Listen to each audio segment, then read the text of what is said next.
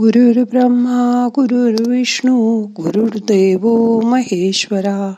गुरु साक्षात परब्रह्मा तस्मै श्री गुरवे नमहा.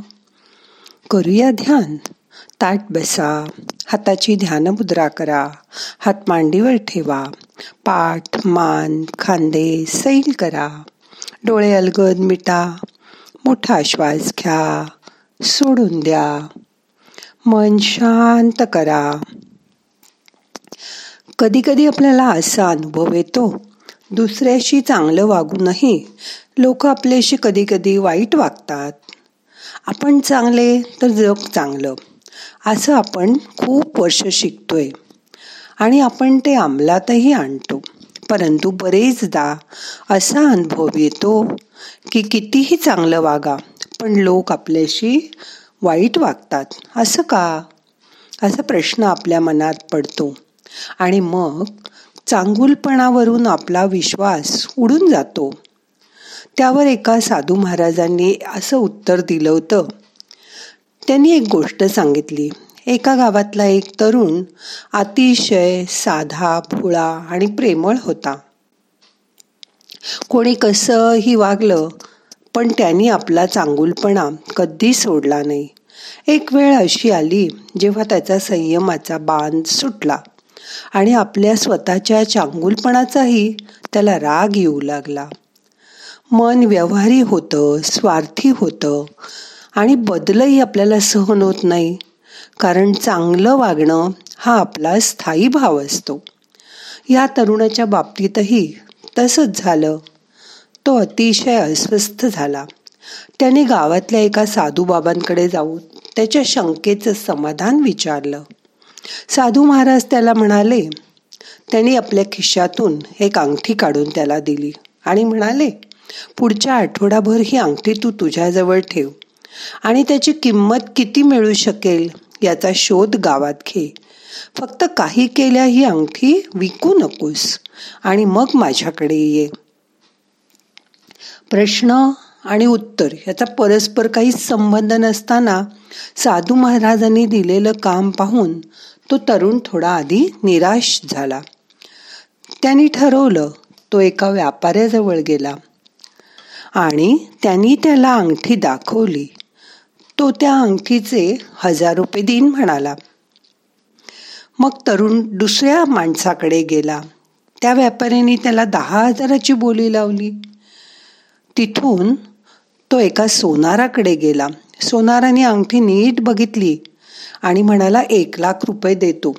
पण ही अंगठी तू दुसरं कुणाला विकू नको मलाच विक. तो तरुण थोडा गोंधळला. मग दुसऱ्या दिवशी तो एका जवाहिराकडे गेला. त्यांनी मोल ठरवायला थोडा वेळ लावला.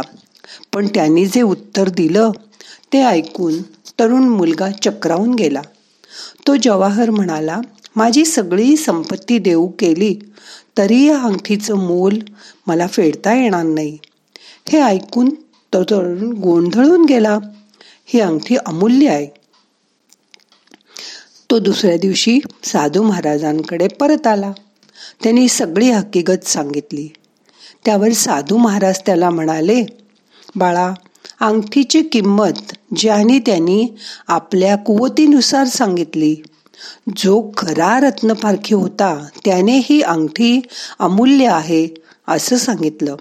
याचाच अर्थ आपले गुण ओळखणारा आणि त्या गुणांची कदर करणारा सुद्धा तेवढाच गुणवान असावा लागतो. जे लोक तुझी किंमत करत नाहीत ते त्यांच्या कुवतीप्रमाणे तुझ्याशी व्यवहार करतात. मात्र जे तुला ओळखतात ते तुझी किंमत योग्यता समजतात. तू ही अंगठी आहेस. हे आधी ओळख. तुझी किंमत सामान्य व्यापाराने ओळखावी. अशी अपेक्षा करू नकोस. तू तुझा चांगुलपणा कायम ठेव. कोणीतरी रत्नपारखी तुझ्या आयुष्यात नक्की भेटेल.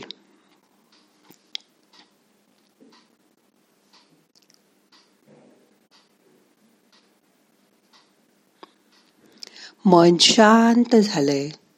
आता आपण आपल्याला येणाऱ्या कष्टांबद्दल बघितलं. आणखीन जेव्हा आपण कष्ट करून जन्माला येतो तेव्हाच एक छोटस रहस्य सांगते. आपल्या शरीरात आत्मा आहे. जी माता गरोदर असते त्या मातेला सुद्धा आपण गरोदर आहोत हे दोन महिन्यांनी कळतं. याचा अर्थ तो सूक्ष्म जीव तिच्या शरीरात कसा बरं प्रवेश करतो? त्यासाठी सुद्धा त्याला संघर्ष करावा लागतो कष्ट करायला लागतात. दोन महिन्यांनी त्या मातेला कळतं की आपण आई होणार आहोत. मग याआधी का नाही कळलं? कारण तो आत्मा संघर्ष करत असतो. जेव्हा त्याला एक संपूर्ण चेहरा मिळतो दोन हात तयार होतात. तेव्हा तो आईच्या गर्भात दोन्ही हात जोडून प्रार्थना करतो आणि म्हणतो की सोडविषयी येथून तर मी स्वहित करीन. स्वहित करीन म्हणजे परमार्थ करीन. हे वचन तो ईश्वराला देतो. आणि जसा जसा मोठा होत जातो तसं तसं हे गर्भामध्ये ईश्वराला दिलेलं वचन विसरतो. आईचा गर्भ म्हणजे नरक. या गर्भात असंख्य यातना गर्भाला सहन कराव्या लागतात.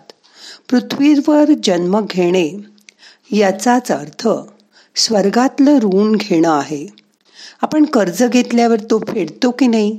तसंच अवकाशात फक्त ब्रह्मांड आहे आणि पृथ्वी म्हणजे जणू काही स्वर्ग आहे. संत ज्ञानेश्वर महाराजांनी ज्ञानेश्वरीत शुक्राणूची माहिती दिली आहे. आठशे वर्षापूर्वी हे लिखाण झालंय. गरुड पुराणातही हे स्पष्ट स्वच्छ लिहिलंय. आपण गरुड पुराणही अनेकदा वाचतो. मग त्या काळात सोनोग्राफी नव्हती. मग हे गूढ ज्ञान संत ज्ञानेश्वरांना कुठून प्राप्त झालं असेल बरं? आता राहिलं आत्म्याचं अस्तित्व. ते खरंच आहे का? मनुष्य देहाची पुण्याई असेपर्यंत तो जिवंत राहतो. पुण्याई संपली की त्याला हा देह सोडावा लागतो. आपल्याला दिसतो तो फक्त हा देह.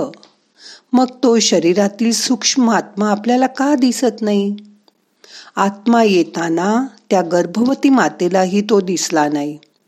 आणि जेव्हा मनुष्य देह सोडतो तेव्हाही त्याला तो दिसत नाही. पण जेव्हा शरीरातून आत्मा बाहेर निघून जातो तेव्हा एक तर तो दुःखी तरी असतो किंवा तृप्त झालेला असतो. जर तो अंतरात्मा दुःखी असेल तर त्या शरीराला तो लाथ मारतो आणि म्हणतो स्वहित करीन परमार्थ करीन असं बोलला होतास. पण या पृथ्वीवर जन्माला येऊन तू मनुष्य देहाचं सार्थक करू शकला नाहीस. संपूर्ण आयुष्य देहसुखात घालवलं. या कलियुगात संतांची ओळख करून घेऊ शकला नाहीस. आता मला पुन्हा चौऱ्याऐंशी लक्ष योनींचा फेरा करावा लागेल. असं बोलून तो आत्मा पुढील प्रवासाला निघून जातो. आता ज्या व्यक्तीने प्राण सोडले आहेत ती व्यक्ती कुठे अडकली? जसं की लोभात काही खाण्याच्या इच्छेत किंवा काही वासना राहिली असेल तर पुन्हा पुन्हा त्या आत्म्यास जन्म घ्यावा लागतो. अशा कित्येक पारमार्थिक व्यक्ती आहेत ज्या उपासना करून घरात सगळ्यांना सांगून गेल्या की आम्ही जातो आमच्या गावा राम नाम घ्यावा. म्हणून मरणाचंही सतत स्मरण ठेवावं. शरीराचं सार्थक करावं. पूर्वजांच उद्धरावं हरिभक्ती करून गुरुचरित्र ग्रंथात दुसऱ्या अध्यायात कलिकाळ हा ब्रह्मदेवासमोर उभं राहून आपली जीभ आणि लिंग हातात धरून उभा राहतो. त्यांनी अशी शपथ घेतली आहे की पृथ्वीवर मी मनुष्याला उघडा नागडा करीन त्याला कपडे काढायला लावीन परमार्थ करू देणार नाही. जीप आणि वासना हेच माझं शस्त्र राहील. तेव्हा ब्रह्मदेव त्याला म्हणाले की जे संतांना शरण जातील जे परमार्थ करतील त्यांना तू बाधा करू नकोस. कली ही अट मान्य करतो. आज आपण पाहतो की मनुष्य हा केवळ देहाचे भोग घेण्यामागे लागलाय. त्याचा रसनेवर आणि वासनेवर ताबा नाही. अंगावर धड कपडे कपडेही राहिले नाहीत. जे त्या कलीने सांगितलं ते अगदी सत्य अनुभवायला मिळतं. मग यातून सुटायचं असेल तर सद्गुरूंना शरण जा. तुम्ही यातून सुटाल. तुमचं जन्म आणि मरण दोन्ही शरणांगताची वाहे चिंता तो एक सद्गुरु दाता. जैसे बालके वाढवी माता नाना प्रयत्न करूनी. प्रत्येक मनुष्याकडे आठ विषय आहेत. लोभ मोह क्रोध वासना मद मत्सर चिंता भावना आणि संशय हे आठ विषयी मनुष्याचं मन आत्मा चालवतो. हे आठही विषय कोणत्याही शाळेत शिकवले जात नाहीत. ते दिसत नाहीत पण मनुष्य त्याचा अनुभव घेतो. ज्याला परमार्थाची प्राप्ती झाली आहे तो लोभात वासनेत अडकत नाही. परमार्थ करतो. आंतरीच्या आत्म्याची त्याला ओळख होते. कारण अंतिम समयी जेव्हा शेवटची वेळ येईल तेव्हा त्या व्यक्तीला ती जाणीव होते की आपलं इहलोकातलं कार्य संपलंय. मी जे वचन आईच्या गर्भात तिला दिलं होतं ते आता सार्थक झालंय. मला आता जिवंतपणीच मोक्ष प्राप्ती व्हावी. तो जेव्हा असं नामस्मरण करतो आणि अंतरात्म्याशी संवाद साधतो तेव्हा परावाणीतून आवाज येतो. आता तुझी जाण्याची वेळ आली आहे. सगळ्यांचा निरोप घे. पूजा कर. देवाचं नाव घे आणि देह सोड. काही जण अंतिम समयी देह त्याग करतानाही देवाचं नाव घेतात.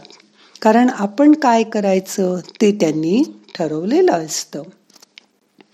आता मन शांत झालंय. दोन मिनटं शांत बसा.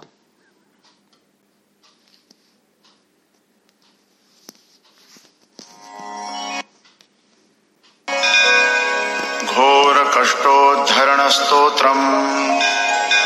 श्रीपाद श्रीवल्लभत्वं सदैव। श्रीदत्तास्मान् पाहि देवाधिदेव। क्लेशहारीन् सुकीर्ते घोरात् कष्टात् उद्धरास्मान् नमस्ते। त्वं नो माता त्वं पिताप्तोऽधिपस्त्वम् त्राता योगक्षेमकृत् सद्गुरुस्त्वम् त्वं सर्वस्वं नः प्रभो विश्वमूर्ते घोरात् कष्टात् उद्धरास्मान् नमस्ते। पापं तापं व्याधिमाधिं च दैन्यम् भीतिं क्लेशं त्वं हराशु त्वदन्यम् त्रातारं नो वीक्ष ईशास्तजूर्ते। घोरात् कष्टात् उद्धरास्मान् नमस्ते। नान्यस्त्राता नापि दाता न भर्ता। त्वत्तो देवत्वं शरण्योकहर्ता। कुर्वात्रेयानुग्रहं पूर्णराते। घोरात् कष्टात् उद्धरास्मान् नमस्ते। धर्मे प्रीतिं सन्मतिं देवभक्तिं। सत्सङ्गाप्तिं देहि भुक्तिं च मुक्तिम्। भावासक्तिं चाखिलानन्दमूर्ते घोरात् कष्टात् उद्धरास्मान् नमस्ते। श्लोकपञ्चकम् एतद्यो लोकमङ्गलवर्धनम्। प्रपठेन्नियतो भक्त्या स श्रीदत्तप्रियो भवेत्। इति श्रीमद्वासुदेवानन्दसरस्वती कृतम् घोरकष्टोद्धरणस्तोत्रम् संपूर्ण आता आजचं ध्यान संपवायचंय. नाहम करता हरि करता हरि करता हि केवलम. ओम शांती शांती शांती।